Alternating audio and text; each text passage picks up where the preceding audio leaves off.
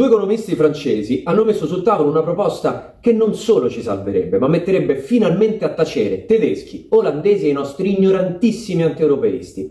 Che propongono i due francesi? Siccome la BCE, grazie a Draghi, dal 2012 ci difende comprando debito pubblico europeo a pacchi, se il nodo di questa crisi è il debito, non potrebbe cancellarne una parte a condizione che i margini di manovra così riconquistati dagli Stati, attenzione, siano diretti verso una riconversione ecologica delle nostre economie. Boom! Sembra un sogno, anche perché investire sul verde vorrebbe dire nuova economia, nuovi posti di lavoro, meno puzza e priorità alla lotta al cambiamento climatico. Sarebbe finalmente scommettere sul futuro, la parte più bella, mentre per gli eurobond e altre soluzioni serve l'unanimità, alla BCE basta una maggioranza dei due terzi. Gli olandesi potrebbero strillare quanto gli pare, è già successo, nel 2012 il whatever it takes di Draghi passò nonostante il no dei tedeschi. Domanda, cosa aspetta il nostro governo? E questo è un minuto per ti fare una possibile proposta del secolo.